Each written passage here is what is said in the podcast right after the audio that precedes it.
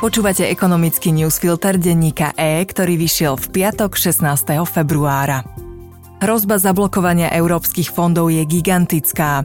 Ficová vláda to musí najbližší mesiac tajiť a zľahčovať, aby dosiahla svoj hlavný cieľ – dotlačiť schválenú novelu trestného zákona do účinnosti čo i len na jeden deň, aby ochránila svojich ľudí pred väzením.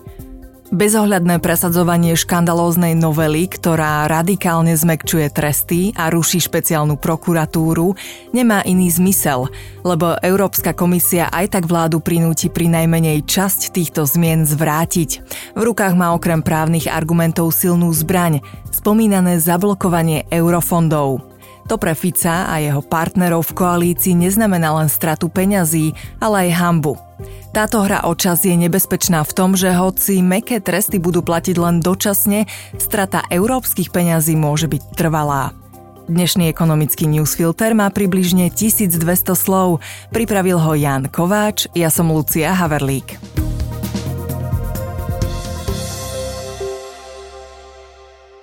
Peniaze nie sú ohrozené, sme v pohode, výhrady sme zapracovali, všetko Bruselu vysvetlíme.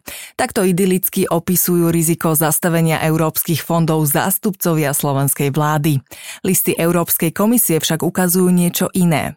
Argumenty vlády ju nepresvedčili, konflikt nesmeruje k urovnaniu, ale eskaluje a nevieme o ničom presvedčivom, čo by malo Brusel obmekčiť.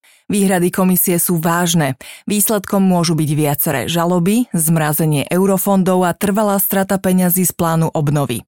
Hodnotia novinári portálu Euraktiv Radovan Geist a Barbara Zmušková. Prvé výhrady prišli už v decembri, keď vláda novelu trestného zákona predložila do parlamentu.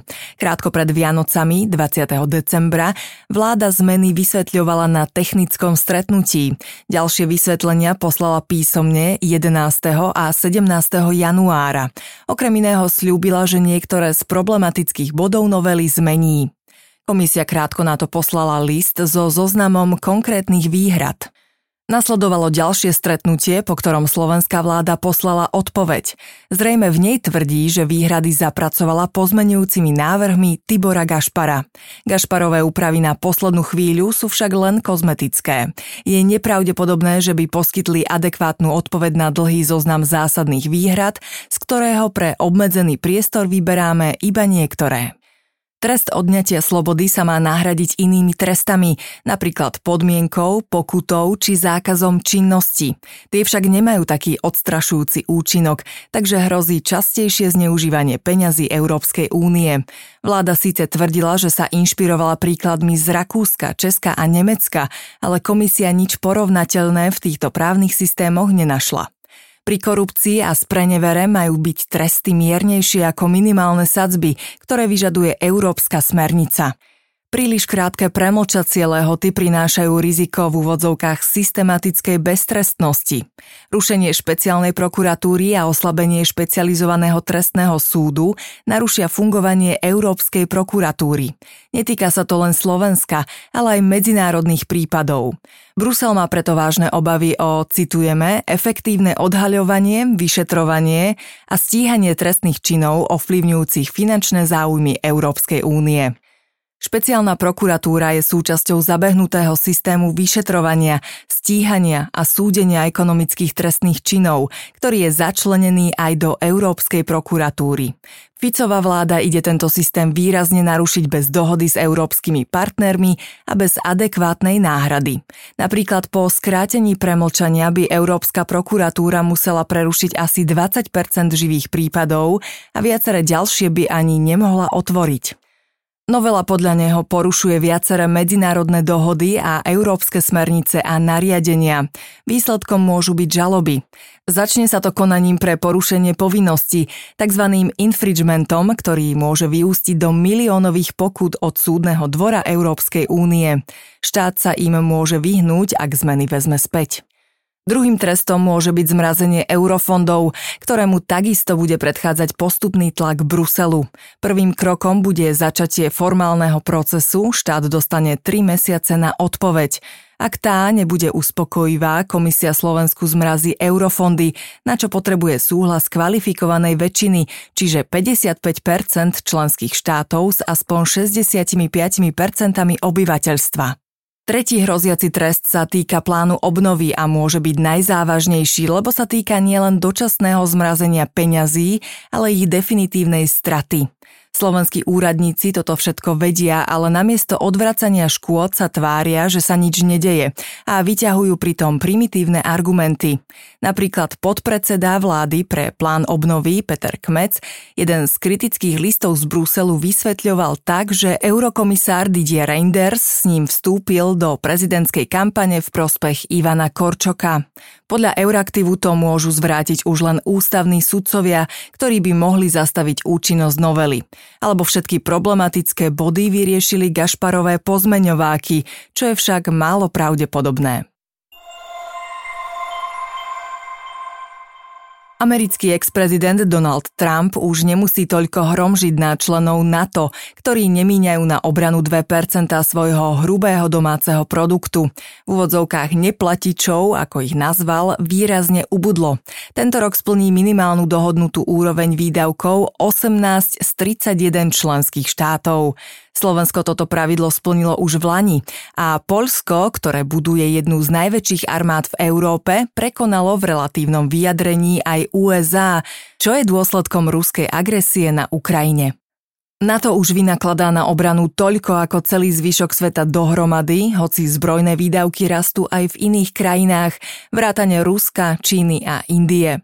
Európsky členovia NATO v tomto roku vynaložia na obranu spolu 380 miliard dolárov, čo predstavuje 2% ich HDP.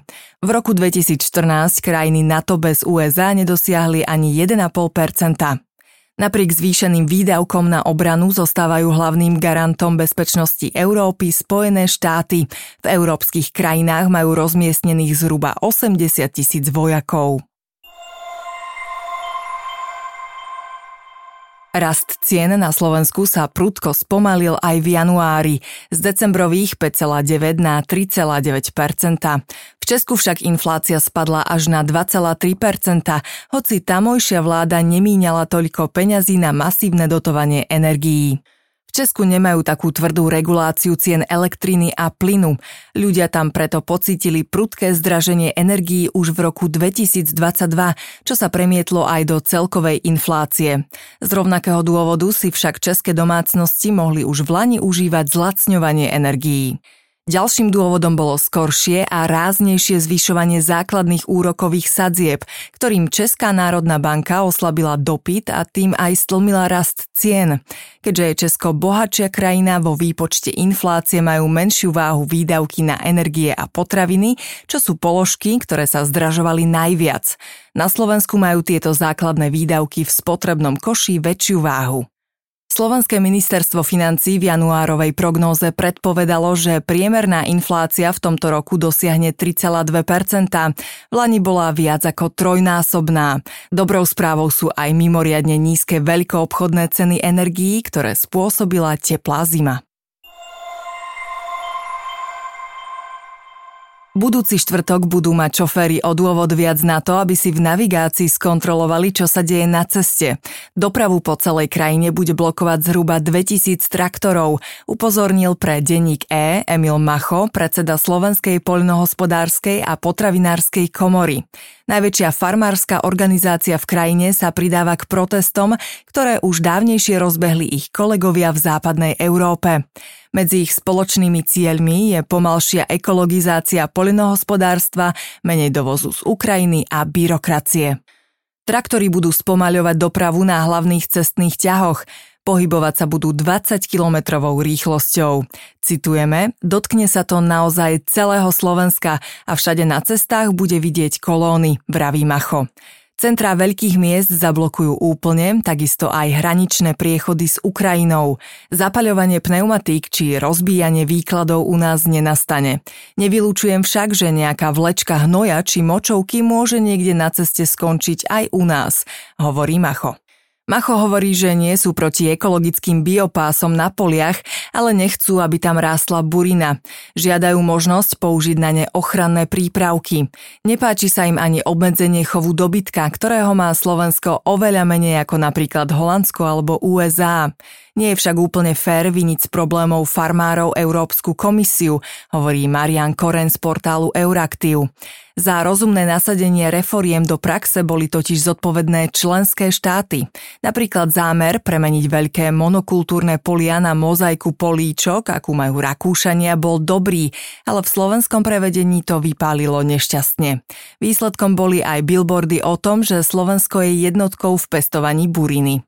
Podobne to bolo podľa Koreňa aj so zodpovednosťou za dodatočnú byrokraciu. Vlastný protest organizujú už budúci pondelok aj menšie farmárske spolky. Požadujú okamžité vyplatenie meškajúcich priamých platieb či odbúranie administratívnej záťaže. Ekonomický newsfilter dnes pre vás pripravil Jan Kováč. Do počutia v pondelok.